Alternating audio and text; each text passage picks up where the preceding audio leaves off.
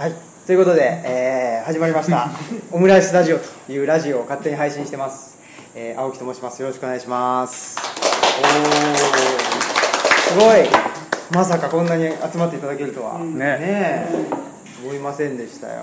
ということで、えー、と今日は、まあ、ピープルさんじゃなくてあ、まあ、ピピープルの浩平さんとあー千年チーズコーヒーの大坪さんに来ていただいてっていうか、まあ、僕は来てるんですけどね、はい。なかなかまあ何と言ったらいいかはちょっと難しいんですけど、えー公開収録ということでえー大体3 4 0分ぐらい第1部と。で第2部はまたスペシャルゲスト。スペシャルゲストを、はい。ね来ていただいてますんでその方と一緒に、えー第2部をお届けしたいというふうに思ってます。はい。ということでもうみ皆さんご存知ですよね。あのピープルの上田浩平さんです。あ はいで千年一日コーヒーの、えー大坪さんです。えーまああの 全部僕が喋ってるからあれですけど、まあ、あのえー、とどっから説明したらいいかはあれなんですけれどあの僕が埼玉県出身ででして今は奈良県の東吉野村っていうところにあの、まあ、いわゆる移住っていうんですかね、今流行りのワードで言うと3年前に移住しましてそこで、えっとまあ、自宅に本がたくさんあるもんであのその本をですね、えー図書館のシスあのシステムを導入しましてうちにある本をもうみんなに借りてもらうということで、えーまあ反パブリックみたいな感じで開いて、えーいるというものです、はい。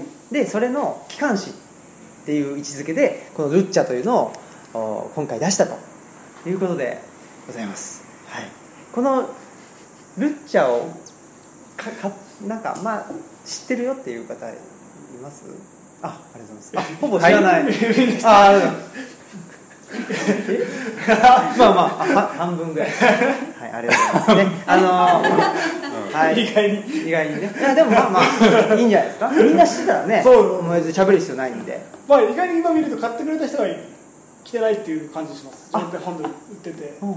浮かぶうんそうですね。あそうですか、うん。おー。まああのピープルさんで売ってますので、ね、ぜひお買い求めください。はい。そんなことでえっとまああのまあまあですね、うん。えー売れてるよっていう話。あはいはいはい。ありがたいことで。北あ北関東じゃなくて関東圏内では一応最初だったんですそうなんですよ。関東でえっと1点目だったんですよね、うんうん。うんそれも嬉しかったっていうか良かったですよ。は知り合いだったわけじゃないですか。いうんうんうん。まあ、友達が作ったこういう自前のメディア。ねだからなんつうんですか営業されてとかさうんうん。売れそうとかそういうのじゃなくてさ関係があって置きたいなと思った本をそうやってあ買ってくれる人が多いっていうのは、まあ、正直ああいう店やってる妙につきます。ーいやーありがたいですね。あの、まあ、このラジオもそうですけど基本自作自演なんですよ。まあ、俺自作自演じゃないけど。そうそう。それでそうそう。基本はねあの僕は自作自演という自作自演って言ったらいいのかな。ななんでいや言いたいこと。はわかります、うん。うん基本なんかあのやりたいことがあったら自分で企画して、うんうん。自分でやるっていうタイプなんで,、でまあ、それがその自分のメディアを持つっていうところにつながっていってでこのインターネットラジオとかあとは、まあ、あの自宅を図書館にしてうん。情報発信するとか、あとはもうこういう機関誌を作るっていうことだったんですけど、基本はなんか知り合いにうん「こんなん作りました」って、あのどうでっか？みたいな感じで持ってくんですけど初めてでねその向こうから来てくれたみたいな感じで浩平さんが、うん。だからありがたいなというふうに。なんか僕ら同学年ってそうですね。いうか同世代。83年生まれなんで。うん、あで早生まれですよね。そうそう。だから学年は行こうよ。ああそうなん。だ、うんそうかそうか。でもなんかねまあ話しちゃうとこの横にある「ゲットバックサブ」という本がありまして、うん。北田夏夫さんという方が書かれてるんですが。誰ですかそれは？お？お？まあまあまあまあ。向こう見るってのも自作自演ってことそういうことマッチポンプみたいな。まあこの本を介して僕ら知り合ったんですよね。そうですね。でその時からで話を戻すと自宅を開くほど本を持ってるのは彼が地中海文化研究、はいあの、えー一応古代地中海の歴史の研究をまあやっていてでフェニキア・カルタゴ市っていうんですけどね。あのご存知ですかね？え？そうですそうです。あのでカルタゴとかいうとそのローマに滅ぼされちゃった方なんですけどね、うん。その滅ぼされた人たちの歴史っていうのを知りたいなと思って、うん。で研究した。で、まあ、今もなお研究してるんですけどなかなかやっぱこの研究っていうのはお金にならんと。うん。生活できないというところもあってで、まあ、町に住んでる時は、まあ、塾の先生とかうん。ねいろいろとやりながらもうあのカツカツで暮らしていたわけですけどで、まあ、今はちょっと障害者の方の就労支援っていうのを週5日でやってでその、えっと平日にまあ授業が入った場合は代休取ってうん。っていう感じでうん。やっててそっちの方がまあやりがいもあるしなんか楽しくうん。できてますね、うん。うん、っていう感じで、まあ、一応お古代地中海の歴史を研究してますというふうに言ってます、すごいだから野暮な質問ですが、はい、本職は何かと聞かれるとなんて答えます本職ねだからそれえっと前にもこのねルッチャの次の号でうん。それが入るんですけおど、あの働くとは何かっていうことをねおはい考えた時にその働くっていうのとあの稼ぐっていうことってうん一緒なのか違うのかっていう話を。うんうん。面白いですね。そう。うん。やっぱ結構そういうのって、まあ、みんなねやっぱり自分の好きなことで食えたらいいのかもしれないけどその食えることによっていろいろ妥協してうん。自分の好きなことが好きなことじゃなくなっちゃうとかね。うんそういう話もよく聞くんですけれどそういう意味で、えっと、日々のなんですか、ね、生活費っていうのはその就労支援うん。のお仕事で、えー稼いで、うん。で、まあ、あとは大学の講義したりカルチャーセンターで講義したりして、うん。まあ、ちょっとね、あのーそこを補填するみたいな、うんうんうん。感じですね、うん。うん。で、まあ、給料自体はやっぱり町に住んでた時よりも減ったんですけど、うん。その家賃がだいぶ下がったんで、それはだいぶだから楽になりましたね、うん。うん。うん。だから、まあ、本本職何って言われたら、うんねうんまあその障害者の人の就労支援してますとかね、うん。うん。もうなんかあのあのいろんな書類でねあの職業とかの時はもう、うんあの会社員とかね、うん。なんか書きますけど、うん。こういう版の時は僕は人文系施設図書館あのルチャリブロってやってるんですけどそれのあのキュレーターを勝手に名乗っていてキュレーター。ですっていうふうに言うようにしてたり、うん。で今日の午前中とあ明日もそうですし昨日もそうだったんですけどあの歴史研究と学会うんがこの3日間東京であってそれでこっち来てるんですけどその時はあの古代地中海のあの歴史を、あの専門にしてますとか言って使い分けてますね。うんうんうん。それで使い分けられるのなんかいいよね。そうですね。やっぱりそうじゃないとなんだろうな経済的にも生活、あのなんていうかな自分の生活があ回っていかないし、で経済的に回ればいいかというとやっぱり僕は非常にわがままな人間なので自分の好きなことしたいっていうのがあるので、うんそうすると精神的に回っていかなくなってしまう、うん、だからそのあの生活面とうん。生活で経済面と精神面っていうのを両方やっぱりいい感じでうん。ちょうどいいとは何かっていうのをうん。いろいろと探っていった結果今の東吉野村で家を開いて図書館してるっていう感じですね。うん。うん。うんそういうことやってるとさはい。これで食べていけますかとか聞いてくる人いない？あいますいます、ね。うん、でもそねあ、うん、俺もめちゃくちゃ聞かれる。ああ。小平さんどうしてるんですか？いや知らない。まあ食べてますけど。だって食うっていう食えるっていう言葉もなんかつい使いがちだけどそうですね。落とし穴っていうかなんかこう、怪しい言葉だなって思いながら、うん。うん。ねえ食うとかね、せうん。生活するっていううんのうん。をどうしようかっていう、うん。どうですか、うん。さん。うんとねでもう？ーん。何話そう？いやいや何でもいいです。食う。ことそうそう。まあなんかね、うん、食うことはできてるけど、ね、それができてるって本当状態が何ができてるのか分かんないよね、うん。で将来のこととか老後とかね、で個人店だと老後っていうのはいつから始まるのかっていうのも 問題になるという。確かに。理想としてはもう50ぐらいでね引退したいなって思ってるけどもちろん全然できるわけじゃなくて逆にまあ年取ってもできるようなスタイルで仕事しているのがいいのかなとか思ったり、うん。まあ、70でもできるぐらいのことで今成り立ってればなとかっていうスタイルを目指しつつ細長くご飯もそんな食べないでも生きていくぐらいの体作るとかね、あと野菜とかはね、よくいただくんですよ。ああ。りがたい話でね。ねなんかお店やってるからか、まあ茨城っていう場所っていうのもあるけど、本当に野菜は豊かですね、おかげさまで食べてます、やっぱりうん。ねその お金っていうのはね非常にポイントだなとうん。いうふうに思っていてで、まあ、この本でもあの、まあ、内田達先生という方、まあ、僕のあのお師匠さんな感じなんですけど、内田先生と、まあ、対談というかねあの内田先生のに聞いてふんふんそうかそうかっていうっていうあの役割なんですけど、そこでやっぱりあのやっぱりシェアする共有するっていうことの重要性っていうんですかね、やっぱり全部がねその、えー自分の部屋にテレビ一つとか冷蔵庫一つとか言ってると、なかなかそれだけでねあのうん。維持費もかかるし、えーまあ、お金かかってくるんですけど、まあ、それを、うんまあ、シェアハウスっていうのもねなんか最近は流行ってるみたいですけどそういうシェアする共有するうん。っていうのを、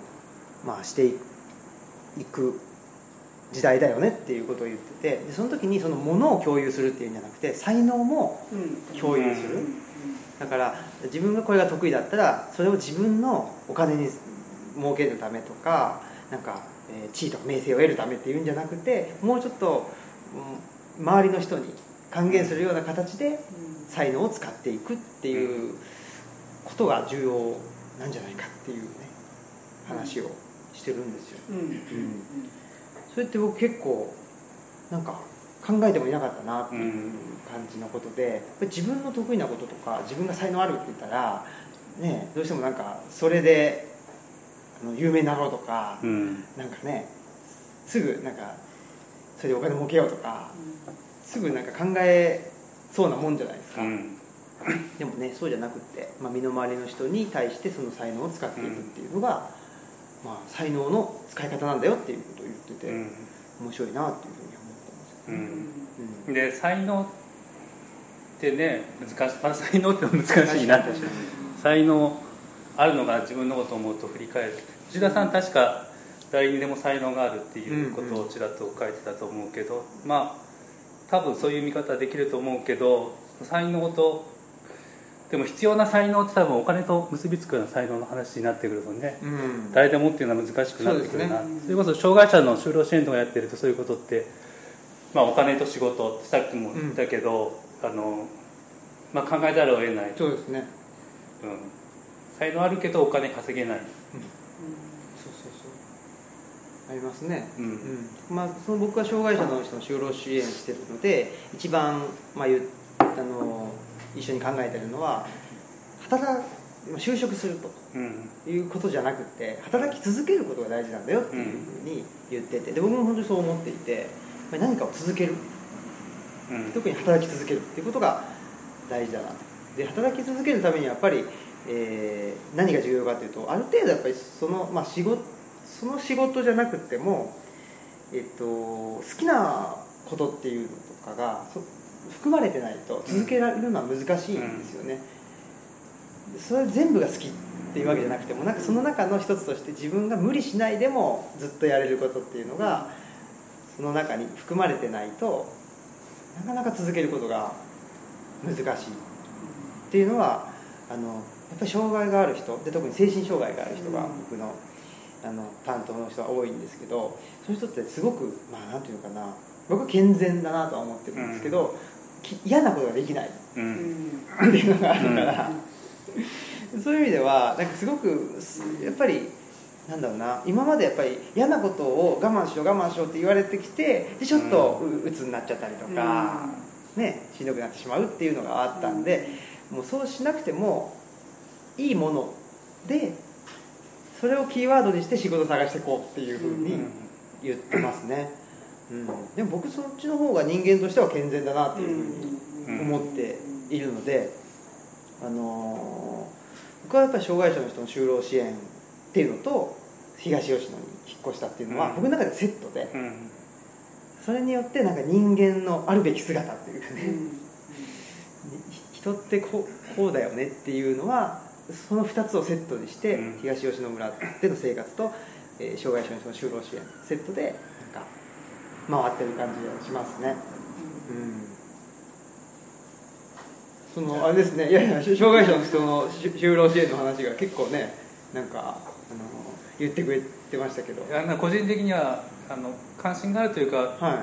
そのコーヒー屋始めるきっかけもそれがやりたかったっていあそうなんですか？あの豆のハンドピックっていう仕事を障害者の仕事でっていうのがあって、それもう一つはその制度を使いたくないっていうあなんかまあ突っ張り根性があって、個人店でまあ障害者を就労してみたいなことを最初はやってでまあ4年間はそれでやってちょっと移転することになってでそれからはあのちょっとそれはお休みして、うん。でまあ4年間やりながらもやっぱり矛盾をいろいろ感じながら、うん。やっぱお金のこともあるしやっぱまあ話繰り返しになっちゃうけどそもそも働くってっていうこととか、ね。でさっきのやりたいことみたいな話で言うと僕はやりたいことってやっぱそれも才能だと思う。やりたいことを見つけてそれをやれるっていうのは才能だなと思ってで正直自分はそれができなくてで子供の頃その誕生日プレゼントなんか自分で欲しいものが言えなくて親が買わないって何でもいいから買ってくれってもう。来たことがあるぐらいなんか自分のだそ、うん、欲しいものとかやりたいことがよくわかんない。はまあそれぐらいにわがままだけどあ、それなりとかなりわがままだと思うけどなんかやりたいことをストレートになんかやるとか欲しいものをストレートに掴むとかっていうことはなんか苦手で。でもやっぱやりたくないことはやらないっていうことはうん。本当にできた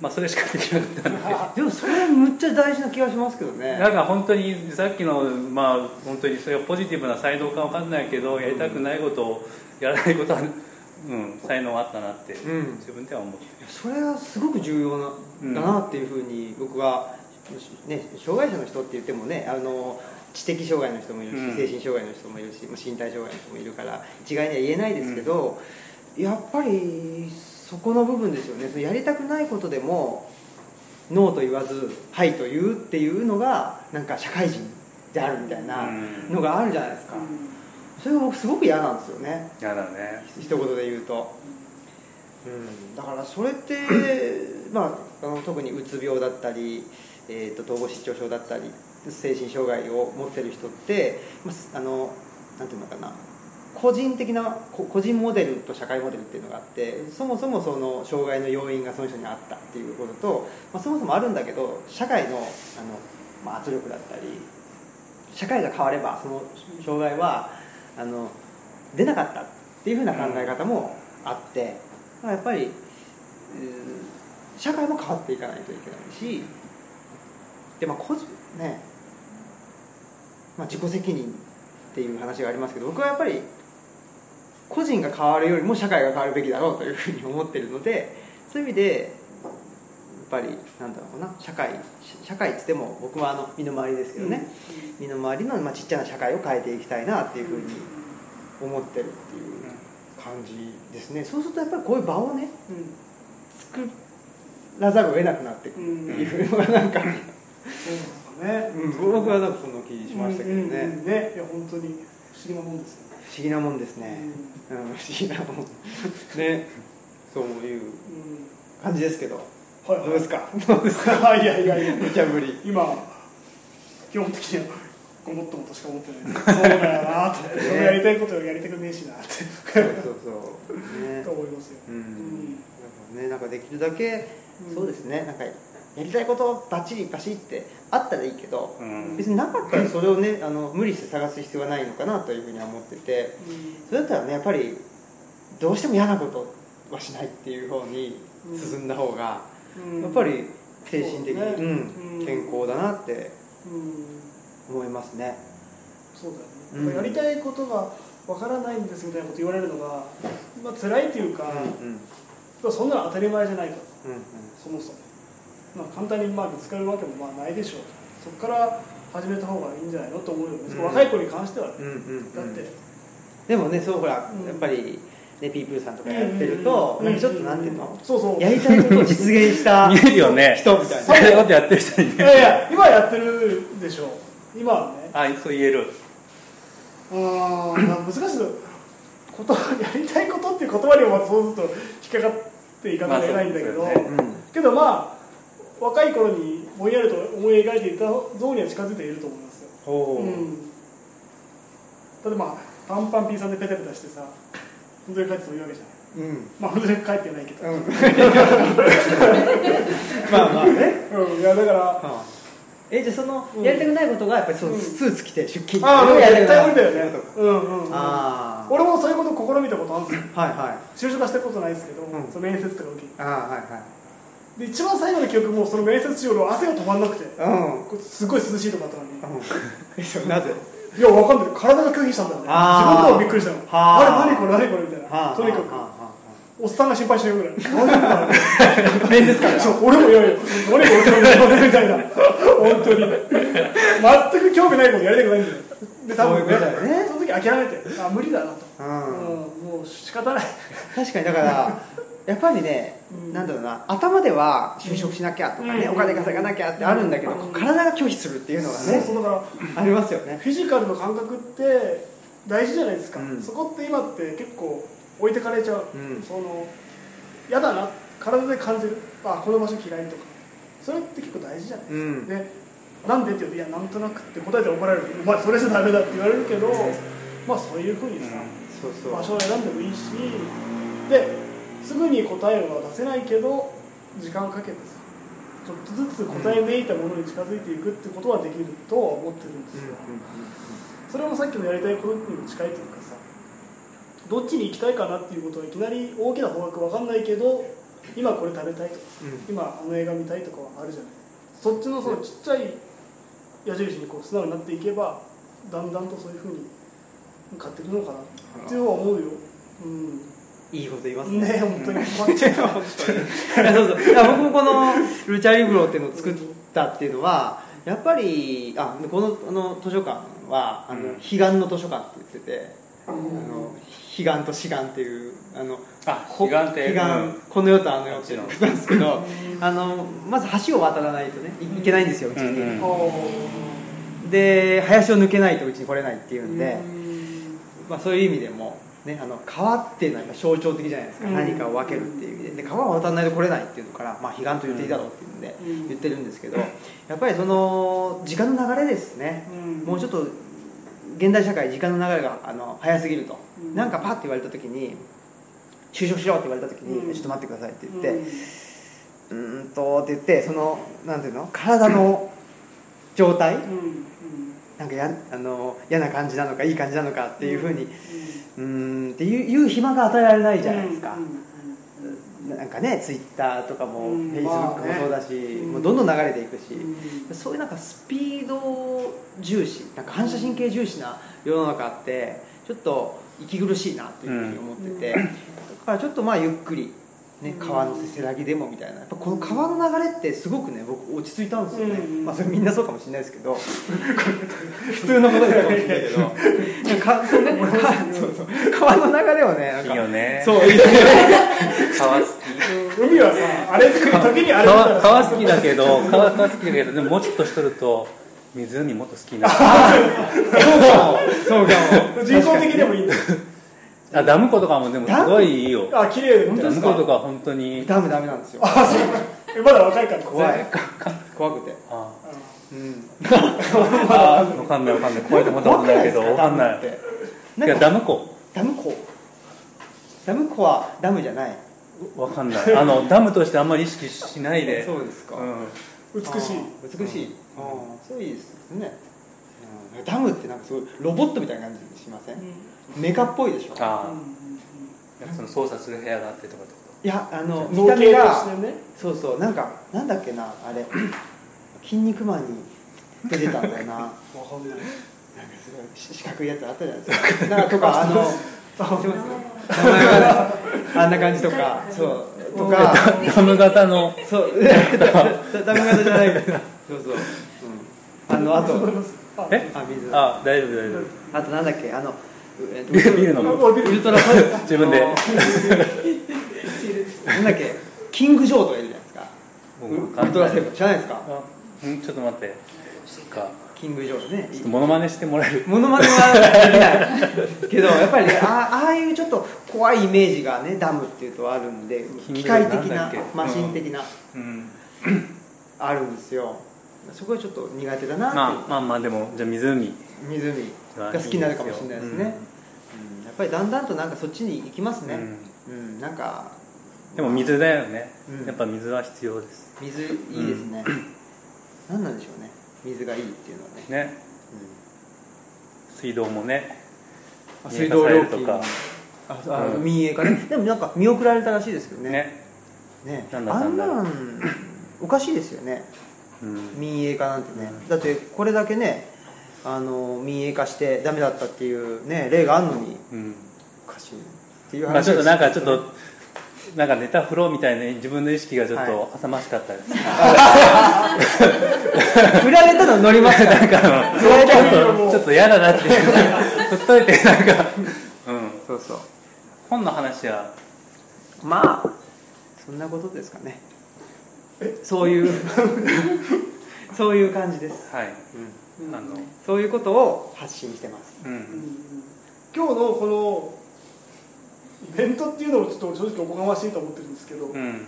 ある日この日に行くからなんかやりませんかって突然メッセージが来て俺昼飯食ってたの。はい。で最初結構適当に答えちゃって「あいいけど別に店でなんかうん。営業中だったらなんかやれんじゃないの?」とか言って「ああでもせっかくなら別に大きなことやりたいって意味合いじゃないんだけど、はいはい。なんかもうちょっとなんかもう少し。そうそうそう。おお相撲さんと話したいって言ったんだよね。そうそう。お相撲さんとも話したいしちょうどね、あのーアレントをあ読む読み返すみたいなうんあったじゃないですか。あれもすごい面白そうだなと思って来たいなと思っててねまあ奈良からだから来れないんだけど来たい来たいと思っててっていうのもあったり、ね、このアナキストと読むっていうこともすごいねうんやっぱり面白いなっていうふうに思ってるんで。そこからは早かったんだよだからあじゃあどうもこう食べながら、あじゃあだったらもう少ししっかりイベントっていうかまあこれ言い方まあでっち上げるかと思って、はいはいは でお父さんに「なんか新平君こんなこと言ってるけどどうすかね?」うーん。まあいいよみたいな感じだったからあじゃあ俺もうそんな迷迷いもしなかいったやいやう迷っーんった。てお父さんの普通のいつものテンポじゃない。ああまあそうなんだなゆっくりなんだよ。はいはい。あゆっくりね。だから間を取る。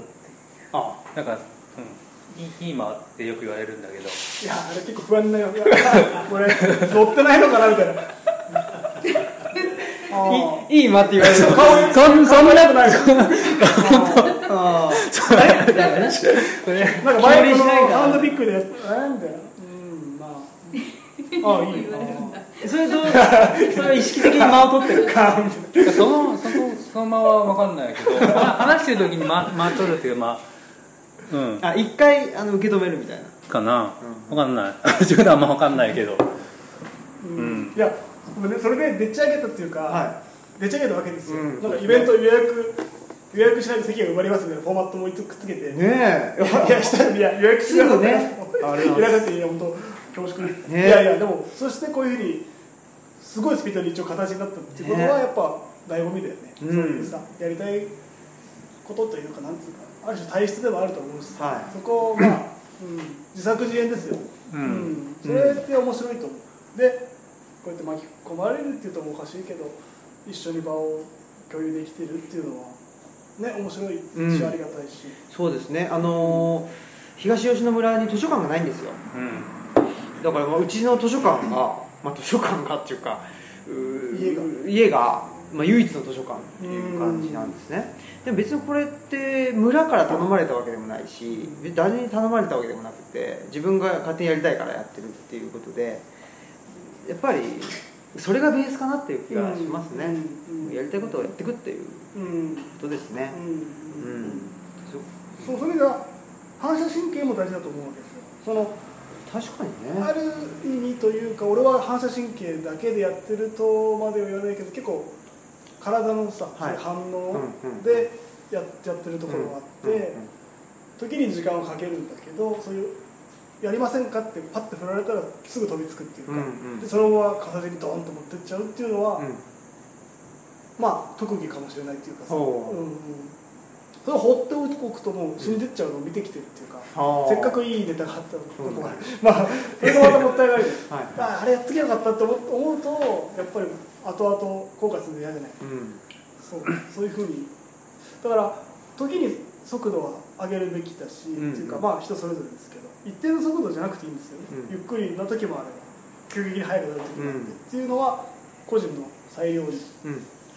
そう強制されるものはないっていうか、うん。ずずっとこのスピードで走りなさいって言われたらめっちゃ辛いっていうか。そうですね、うん。うん。なんかね、まあ、そのスピードの話もそうだけどなんかねやっぱり僕がその川がね好きっていうのはやっぱりその流れなんですよね、うんなんだろうなそのまあ合気道ってそうなんですけど、うんそうそうで僕も合気道をずっとやっててその、えー、と障害者の人が働き続けるためにの合気道っていうのもやってるんですけど、うんやっぱりねそのなんていうのかなここっちにその人が行きたかったら、まあ、そそっちにゆ誘導するというか、うん。誘導しながらもそのエネルギーをまた返す。うん。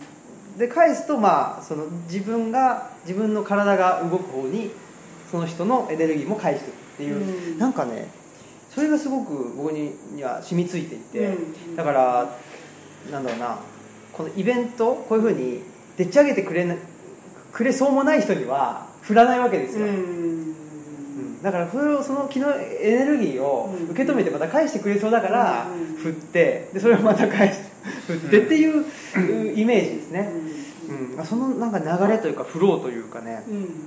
それはすごく大事にしてるっていうのはありますね、だからあの自作自演であうん。のでっち上げなんだけど、うん。やっぱりそのエネルギーが、うん。あの通る場所うん。に対してエネルギーを使ううん。です。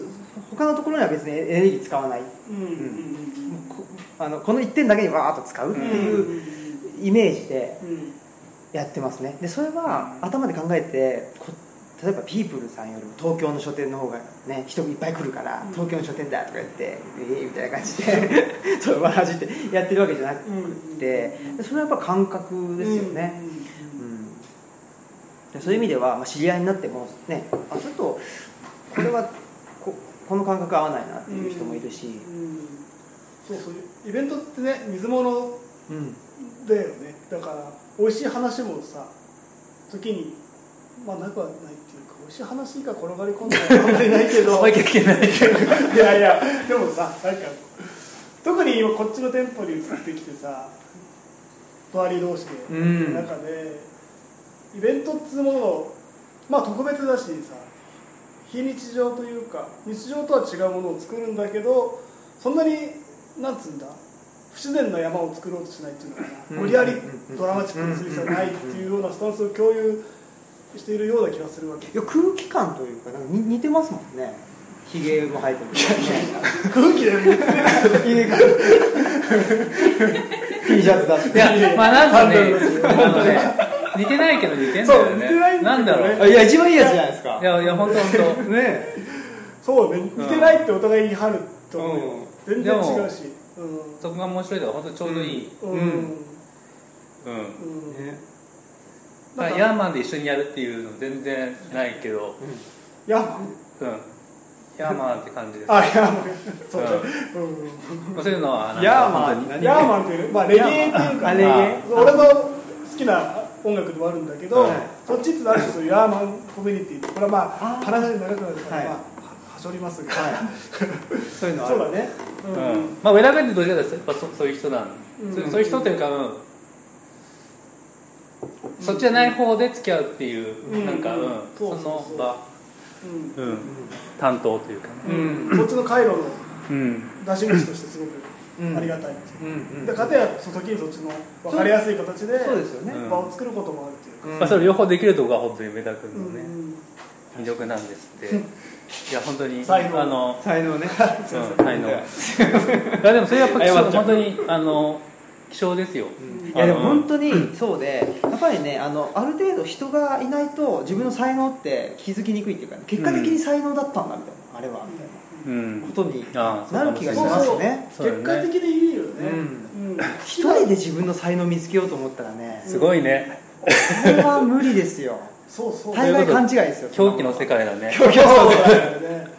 本当に。だから俺楽しいとかさ、うん。楽しいことやりたいみたいなのもなんかおかしいと思ってあれ結果じゃん、うん結果楽しかったなってすごい曖昧なさふわっと消えちゃうようなもんでさ、そんなに実は強いもんじゃないなって思う、うんまあな求めなさんなっていううんうんってさ、うん。まあやっててたまたま楽しい時まあある意味それはまあ与えられるっていうかラッキーみたいなもんだからさ、うん。そんなに大事なことじゃない。むしろ面倒くせえなチキショーもう一刻も早く抜け出してえなみたいなことの方が後から聞いてきたりもするしね。はいや難しい矛盾したやりたくないことは違うんだけど。あいやどう難しい。で すね。うんいやでもそれも結果的にですうんね、うん僕も20代の前半の半ばぐらいの時も本当しんどかったですけどうん、ね、うん、俺も俺も本当そうなのあーマジすっげえしんどかった。ね。多分騙し騙そうとしたんだよね自分のことを。いやそうでしょうね。そうだよね。うん。うん。で僕それであの 病気になりましたからね。あ本当に、うん。俺も多分診断されたら病気だったと思う。あそうか。まだその頃ってでもそんなに今ほどさ、はい。精神科に行くこと普通じゃなかったよね。そうですね。ね、うん。だから全然その発想がなかったのあー。だから延々と一人で苦しかったっていう。かまあ迷惑をいっぱいかけたけど周りの人に、うんそうなんうん。僕はまああのー血液検査の結果として出ちゃったああそうなの、うん。っていうのがあったしやっぱりなんかねなんか出てきますね。何出ると？え？何何が出たの？えっとね白血球とかすごい少なかったの。白血球。とかあとガンマ GTP とそれ酒のやつじゃない。でも僕ほらだってもうこれシードルですけど始まってこんだけしか飲んでないぐらいの感じの人間だから、うん。肝臓に負担かけてなかったのに、うん。うんまあその結果的にあのこうこう橋本病っていう病気だったんですよ、ああ膠原病。うん、膠原病っていうのはちょっと違うんですとまあでも症状としてはあの似ててうん。白血球減っちゃって、まあ、免疫系のっていうんでであのバセドウってありますね。あの、うんバセドウ種病ってはい。聞くけど分かんないや甲状腺ああ。更新 なんかその心臓がバクバクなっちゃうとかちょっとあの目がねグッとな,、うん。あのなっちゃうとねそれと逆でホルモンが出なくなっちゃったっていうねでもうしんどかったっすよ。うん。だから本当にフィジカルにしんどい、うんうんうん。朝も起きれないしうん。階段も登れなくて、うん。でその時僕ねあの前気道やってたんで、うん。あのナンバーでこうやって歩いてたんですよね。そうそう。振らない。だからあのうん。体をね、あのねじらずにこう。この手と足一緒に動くみたいな。そうそうそうそう、うん。まあねまあ、正確にはあんまり体をあのぶれさせないっていう感じなんですけど。ほんでねしんどすぎてカレーばっか食っよくわかんないいろんなカレー食ってました、ね、ああの時は。いやでもそう俺もそうそこを見たとは言わないけどある程度辛いさの極致まで行った気はしたの。ね当時、うん。その後楽だったよね。そうっすね。だってもうあんなとこ絶対燃えるたくねえしだったらもう騙す必要ねえしそやりたいことに行くことが一番健全であるってそいう。自己納得が一応自分の中にできたからそこから体質的にう、さ、うん、ガンガン行くみたいな感じかな。だからもうねやっぱフィジカルなしんどさっていうかね、そういうのを感じちゃうとあこれ以上は言っちゃいけないみたいな、うん。キープアウトだみたいな感じでそれを知るとですね逆にその逆反射みたいなもんで、うん。なんか好きなものみたいなものも、うん。好きなものへのセンサーもなんか僕はそこで、あの上がったような気がうん、うん、なんかわかる気がすするんですよね。でその時に出会った本がねちょうどこの「ゲットバックるサム」あうまいな。うまいうねまいな。ということで 第1部。えいいですか？ちょっと俺大友さんが、いもうい。いあいいです大友さんそこまでこうあそうそう。いいやいやいやいやいや大友さんこそうう辛い時期っつうの。あそうそう。聞きたい。なんかぼんやりとしてたね。うんだからそれうんみんなよりみんなで2人よりも多分その時期が延長。それこそ細長く辛い時期を生きてたのかもしれないけど僕のきっかけはまあ親の病気とかがきっかけだったから、なんだろう。それそれこそ自分で選んでないというか、うん。だから2人ともよりも本当にもっと受動的というか。いや俺はねあの選んだわけじゃないんですよね。ん。追い込まれちゃったみたいな、ううん。ん。これはあるから、ね、うん。要因が何にせよ、うん。ね、やっぱしんどくなってしまうっていううん。身体実感というかうん。それはやっぱりあったっていうか、うんそうそうそう。その体の感覚をだからもう少し意識してほしいよね、うん。っていうことはまあ思うよ別にそれは皆さんにっていうっていうよりも、ね、時に辛いなっていう人がいる時はそうですね。うん。うん。バックパッカーってねバックパックリュックってどこ、うんなんかね好きだなと思う気持ちいいとこ行くっていうか好きだなあの花が綺麗だなって思うところにリュック背負っていくとかさ、うん。そういう人たちだったらしいんだけどそれいい話だなと思って。うん。なんかそれは野営するのが醍醐味っていうよりも気持ちいいとこ行って気持ちいい場所で寝て、うん。気持ちいいとこでコーヒー飲んでみたいなさことをやりたいよねうん。それはいいですね、うん。うん。それをやっていこうと いうことで。いいといえいえいえありがとうございました。ということで、えーとまあ、第1部ね。はい。はい、まあ、ゲスト、ね、我々が大坪さんを迎えるみたいな感じですね、今回は。あなんか普段聞けない話聞けた気がします本当ですか、うん。あら。あら。そうか。な僕はもう全部が新鮮でしたんでね、はい、あのねあの間が良かったですね。うん、いい間だと思ってたらっていううん。ね、今日はねっていう口開け頑張ったよね。すごい頑張って喋ってびっくりしちゃった、うん。早口だなって自分で思ってそうすごい早口で俺あんな早口で喋ってるそうなのよ。初めて聞いたありがとうございますなんでだろうって思いましたちょっとこのあれじゃないですか？このあのあ焼焼酎がちょっと。あ焼酎の水でしょ。水でねうんもう真っ赤になっちゃう。か らはい、じゃあ、ありがとうございました。お疲れ様です。はい。はい。ちょっと休憩